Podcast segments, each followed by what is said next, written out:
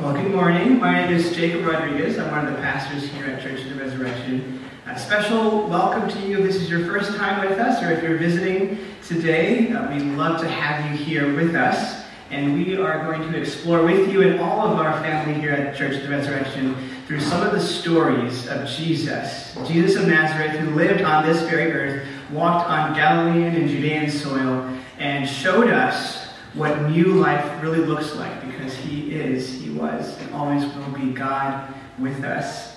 We're calling this sermon series God Incarnate, unpacking what it means that God came to dwell in us, to be Emmanuel with us. Last week we saw how Jesus embodied God, God's presence with us in exile, in our journey to the home he has prepared for us in his kingdom. And this week we'll see how Jesus is God with us in our sicknesses, our diseases, our mortality.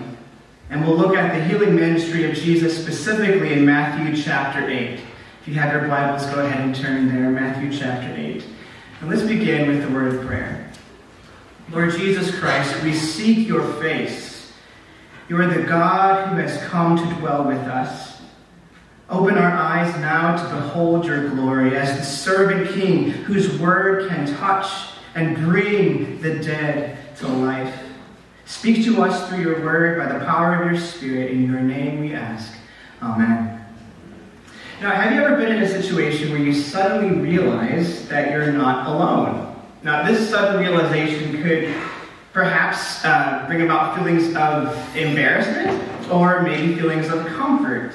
Let's look at the first one a feeling of embarrassment. Have you ever been alone or thought that you were alone in your house and you were washing your dishes and you were pretending that the scrubbing brush was a microphone? Maybe you started singing on the top of your, uh, top of your lungs in falsetto some Taylor Swift. And then you hear a knock on the door and realize that someone has been outside your door within earshot for the past five minutes. When you open the door, about the only thing you can say is, Yes, it's me. I'm the problem. Yeah, it's me. Just so you know, that's not from personal experience. I sing falsetto to um, uh, Stevie Wonder. Now, you know, when you realize that someone was actually there, the, the, that realization that you're not alone might bring about some embarrassment because you realize this person might know you a little bit better than you wanted them to. On the other hand, there are often circumstances when we feel like we're all alone, but the realization that someone is with us brings that comfort that our hearts have been desperately longing for, hungering for. Imagine this. Imagine you are feeling depressed, and it perhaps feels like weeks since someone has noticed you, and you're all alone in your house. And then you hear that knock on the door, and you open the door, and it's a familiar face, and it's someone who has personally delivered to you that Christmas card. They say your name, look you in the eyes, and they give you that hug. And those words and embrace show you that you are not alone. Now, what would it feel like not only if we were surprised by the presence of a loving face, a friend or a family member, but if we were surprised by the presence of God Himself come to us. Perhaps we would have that fear, that, that, that shame. Lord, if you truly know me, if you knew all that I am on the inside, I feel so filthy, how could you love me? And yet, at that very moment, Scripture is showing us today that we are embraced by the love of God in Jesus Christ. In our passage today, we will see God in the flesh, Jesus of Nazareth, encountering, surprising his own creation, touching it, and speaking to it. We will learn quite quickly that we are not left alone in our brokenness but we are visited by God, the great healer. You see, when the Lord touches and speaks to his creation, the sick, the dying, the demon possessed are healed, restored, and set free. In Matthew chapter 8, we see this played out in the narrative, going from uh, verse 1 to verse 17. We'll encounter this Jewish man with leprosy, this terrible skin disease. We'll see the Roman centurion with the paralyzed servant. We'll see Peter's mother in law afflicted with this severe fever. And then we'll see a whole crowd of people with many diseases and impairments, as well as those possessed by demons, coming to Jesus. And with just a word, Jesus heals them. This shows us, first of all, that Jesus is the Lord. Let's look at the very beginning of our chapter here. Actually, a couple verses right before, the end of chapter 7, when Jesus had finished saying these, these, these things, uh, the crowds were amazed at his teaching because he taught as one who had authority and not as their teachers of the law. They were surprised at this authority that Jesus had that was unparalleled. And then the very next verse, Jesus comes down from the mountain and starts doing these amazing miracles. Matthew, this great storyteller, the author of the gospel that we're reading today, is portraying Jesus not only as a second Moses, he's greater than Moses. Not only as a second Joshua who comes conquering into the land, he is portraying Jesus as the Lord himself visiting his creation. Look at what the people call Jesus. First, the leper in uh, 8 verse 2, and then the centurion in 8 verse 6. Look at 8 verse 2. The man with leprosy says, Lord, if you will, you can make me clean. Or then look at the centurion in verse 6 Lord, my servant is lying paralyzed at home. And then again in verse 8 Lord, I am not worthy to have you come under my roof, but just say the word, and my servant will be healed. Now, this might just be a formal term like, Sir, could you please help me? But the way it comes again and again throughout the whole narrative of Matthew, the fact that Matthew has begun his gospel in chapter 1, verse 23, that Jesus' name will be Emmanuel, God with us, I think there's so much more packed in this word, Lord. I think it's Matthew showing us that we're actually seeing the creator of heaven and earth visiting humanity in the flesh. And what does the Lord do when he encounters humanity trapped in sickness and disease? He does two things. He touches us, and he speaks to us. His touch and his word brings new life, new creation, kind of overflowing out of Jesus into a broken and dying world. Look at verse 3. When the man with leprosy comes and says, Lord, if you are willing, you can make, you, you can make me clean. Jesus stretches out his hand in verse 3 and touches him. Now, this is amazing because uh, this kind of skin disease in that time was very contagious, so contagious that the Jewish purity laws had um, been set up in a way to protect the community and demonstrate the utter purity and holiness of God. And so the contagion of this leprous condition was shunned. And if Jesus would have touched that leprosy, instantly he would have been unclean. And he himself would have been in danger of contracting that same disease. But with Jesus' touch, the unclean doesn't make him unclean. His cleanness, his holiness overflows to purify all that he touches. Amazing if we could have that with our rooms today. Thinking of telling children to clean their rooms. Amazing if they could just touch it and bing, sparkling clean. Now with Jesus, the Lord, visiting earth, his touch purifies to the very center of someone's being. He is making the leper clean. Let's skip a little bit to the uh, one of the last stories in our passage today. Uh, Peter's uh, mother-in-law uh, suffering with the fever. Uh, some scholars think that it's malaria. I've had the opportunity to have malaria in my life, and it's not fun at all. I didn't have uh, falciparum, so my life wasn't in danger unless there was dehydration, and thankfully I had access to hospital care, and I was fine after a couple weeks. But in this situation, that kind of care was not available to Peter's mother-in-law. Her life was in danger And just with the touch of Jesus' hand, the fever leaves her. And immediately she rises up and she serves the Lord. She serves Jesus right then and there. You see, Jesus' touch not only heals the sick, it also empowers them towards God honoring service, giving dignity to the person who has just been healed, and empowering and enabling her to serve the Lord.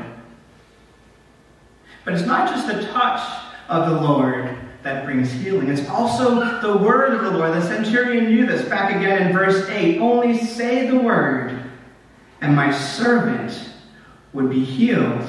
This centurion, this, this Gentile who was technically speaking not within the, the, the people of God, who could be excluded from the assembly of worship of the true people of God at that day, he knew that he was not worthy to have the Lord, the God of Israel, come under. He probably, even if he didn't know that this was the God of Israel walking uh, uh, in his midst, he knew that this representative, perhaps this prophet or great teacher who has come from Israel, he was not worthy to, to have that person under his roof. He knew that his word held power. And Jesus speaks the word, and the paralyzed servant is healed. Now, I just had this pinging once Please forgive me. There you go.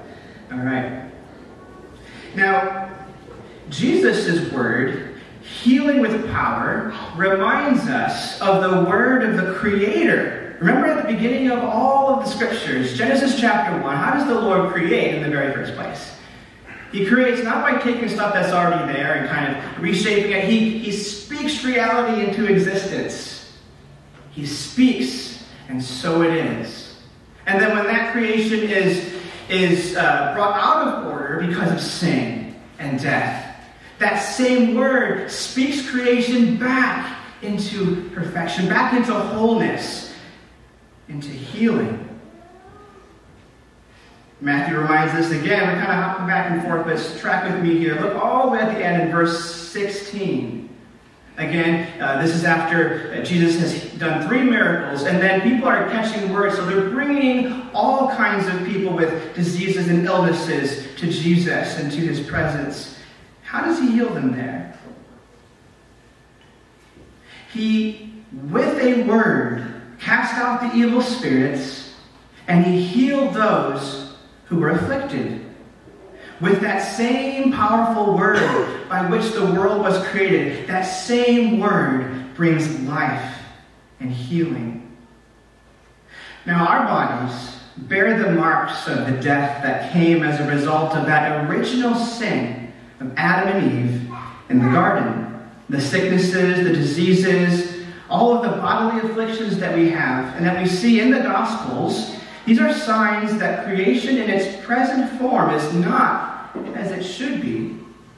But when the Creator, the Lord of the Sabbath, the one who has come to bring rest, when He Himself shows up, the blind see, the deaf hear, the mute speak, those with leprosy are cleansed, the paralyzed walk, those with fevers are, are relieved, those with uncontrolled bleeding and seizures are healed. Even those with severed body parts, like the man who lost his ear because of Peter's sword, even those are healed. And the dead are raised just by the word of Jesus' mouth and the touch of his hand. Now, in our passage, we're, we're, we're just shown in this, this amazingly, uh, beautifully depicted way how Jesus is bringing about healing by his word and his touch wherever he goes. But in the very last verse of our passage, in verse 17, Matthew gives us a little clue into how Jesus is bringing about this healing of the sick. Matthew, in verse 17, when he quotes from uh, the prophet Isaiah, he is connecting Jesus' healing ministry to the Old Testament, to the scriptures that came before him, before he was born incarnate by the Virgin Mary and the Holy Spirit. And Matthew shows us that it's not just the prophets, it's the law and the prophets that Jesus is fulfilling. Remember, this passage, chapter 8, comes after the Sermon on the Mount, that great teaching that Jesus gave in Matthew chapter 5, 6, and 7. And to kind of kick off that sermon, one of the things Jesus says is, Do not think that I have come to abolish the law and the prophets. You know, everything from Genesis to Malachi. Don't think that I've come to undo any of that or to abolish it. I have not come to abolish them, but to fulfill them. Here in our chapter, Matthew chapter 8, we see Jesus fulfilling both the law and the prophets. What does he tell the man with leprosy to do after he is cleansed? Go show yourself to the priest and offer the gift that Moses commanded as a testimony to them. And then in verse 17, this was to fulfill what was spoken by the prophet Isaiah. He took our illnesses and bore our diseases. See, there's, there's a popular misconception of the Old Testament as a record of God, accommodating to ancient Israel's flawed understanding of who he is. Now, there is a degree of accommodation, but to say that Scripture itself is the flawed understanding of God in the Old Testament is to make a, a serious mistake. You see, the sacrificial system and the purity laws in Leviticus they're not just God patiently allowing this ancient religious society to wander its way to Jesus, who would then all of a sudden undo all of that bad Old Testament religion. This is not what Jesus thought about the law and the prophets. On the contrary, Jesus saw in that Old Testament the very blueprint of the salvation that he would accomplish in his own body. For those who are in the building leadership team, you've seen the blueprints, the, the architectural design of what our building is going to be, what the annex up to the third floor is going to be. Right now it's by faith. Lord willing, soon it will be by sight. But that schematic shows us the fellowship, the celebration, the community that we'll be able to have in this building. That's what it was like in the Old Testament. These patterns and shadows pointing to what Jesus would accomplish. Now, what these patterns are showing us, you don't have to turn there, but it's Leviticus chapter 14, and then Isaiah chapter 53. In your own time, you could look up uh, Leviticus 14, Isaiah 53. Put them together. This is an amazing gospel recipe. Leviticus chapter 14 is this long passage of the Old Testament law um, given through Moses telling the people of Israel what to do if there is a person with leprosy and they have been cleansed. How do they get reinstated into the fellowship? Because they were supposed to be outside of the camp, not touching anyone, ringing a bell, saying, unclean, unclean.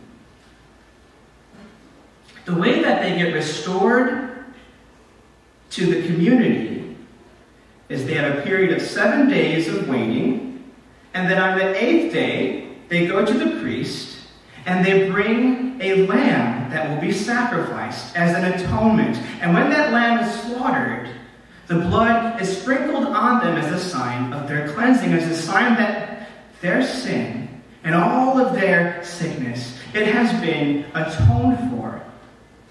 They have been brought back to God and reinstated as part of God's people. Then in Isaiah chapter 53, we get a clue of what that sacrificial lamb was pointing to.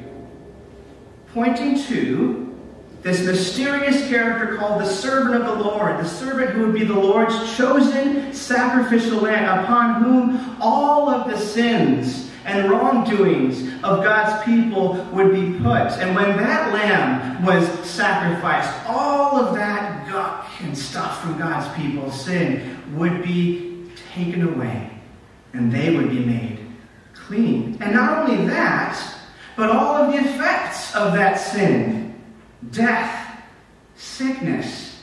In verse 4, he took up our sicknesses upon himself. The servant would absorb it all in himself.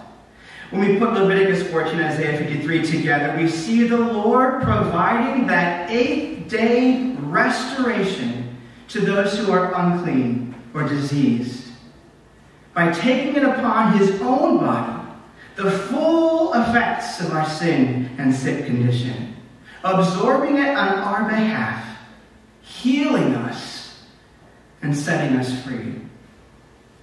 Now, I try to think of a way to describe this uh, to myself and to those who um, might need a, a, little bit of a, a, pictorial illustration of how what this might look like. And this is very real. It happened in the past four days. I thought I would never be a cat person, okay?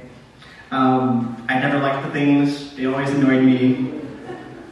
But then Olive the cat showed up on our front door. And when my kids gave this feline furball a name, Olive, it was a person. it's no longer just an animal. It was this person that come to our, our front door, and I couldn't find it any longer. I fell in love with this cat. So we found ourselves as cat owners, with Olive as part of our family, through what I would soon discover would be thick and thin. Thick and thin coming out both ways. My love for the cat was tested when our cat got sick and barfed on the floor. I had to take a sponge and clean it up. And that sponge, with its miracle liquid, scrubbing whatever it is, absorbed all of that gross stuff. And when I finished cleaning the carpet, it was sparkling clean, and the sponge was soaked with cat sickness.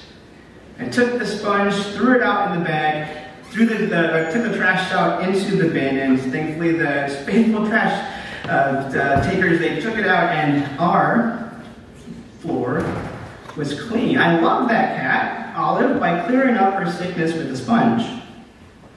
That's kind of a pedantic example, but amplify that by a million, by infinite. Jesus loved us, not by absorbing our sickness and our sin with something else, but with his own body. Indeed, absorbing our own mortality into his own body as he was suffering on the cross. But you may well ask, what about all the times we pray for healing and nothing seems to happen? Having been in uh, ministry, uh, full time ministry for the past 12 years, uh, I've had the opportunity to pray with those who have cancer. Some have been healed, Others have not. I've prayed with friends with COVID, and I've had a dear friend in Ethiopia die of COVID. And I was not able to go to this dear sister in the Lord's funeral. I've prayed for those with chronic pain, some who have recovered, others who have not. And what do we do? What do we make of this healing ministry of Jesus when we see so many uncured, illnesses all around us? Now, by faith, we believe that Jesus actually walked the dusty streets of Galilee and Judea and he actually healed people. And friends, the question is not if Jesus will heal us but when he will heal us. If we truly believe that Jesus did take our sicknesses all the way to the cross and to the grave, and that he rose again completely healed, never to die again, then we have a hope that one day we will be healed. All shall be well. And even though our bodies are steadily de- decaying and each day moving closer and closer to the grave, Jesus has promised one day to raise us up, transform our bodies into the glory of his own resurrected body. A glory that is far more than our minds can even comprehend today. He has healed us of our sin sickness that to which the leper's condition pointed. He has healed us of that sickness. He has brought us back to God and restored our relationship with God and given us what it takes to be restored one to another. And He will heal our bodies when He comes again. There's an already aspect of this great healing, and there's a not yet aspect of that healing. And even now, in the already, we are those who have come from the east and the west, and we are now right here taking our seat at the table of the Lord with Abraham, Isaac, and Jacob, and all the company of heaven, the angels and the archangels seated at the table of the Lord. By faith now, but one day we know it will be by sight. Now, as a very important implication of this, this already not yet reality of our being healed and feasting at the table of the Lord, this gives us a call for the full participation of all of those who have sicknesses and diseases in our church. The full participation in the church. Not only sicknesses and diseases, but we might also add those who live with disabilities. Jesus gives us every reason in fact, through his testimony here and the restoring of relationship, he gives us the urgent imperative that access should be given to all who are in Christ, whatever their bodily conditions may be. One of the most profound experiences I have had as a minister is to take the Lord's Supper to a hospital room where the person cannot even receive it with their hands or with their mouth. But me receiving it with them and praying and laying hands on it, anointing with oil, that person is participating in the same communion of saints as I am. And that person is blessing me as much as I am blessing him or her. That's something for us to keep in mind as we have people of all different kinds of contexts and bodily conditions. May we all be included at this table if we are in Christ. So to conclude all of this, what would, what indeed would happen if we realized that we are not alone, but God, the healer, is with us? May we cry out like the leopard, Lord, if you will, make me clean. May we pray with the humility of the centurion, Lord, I am not worthy to have you come under my roof, but just say the word.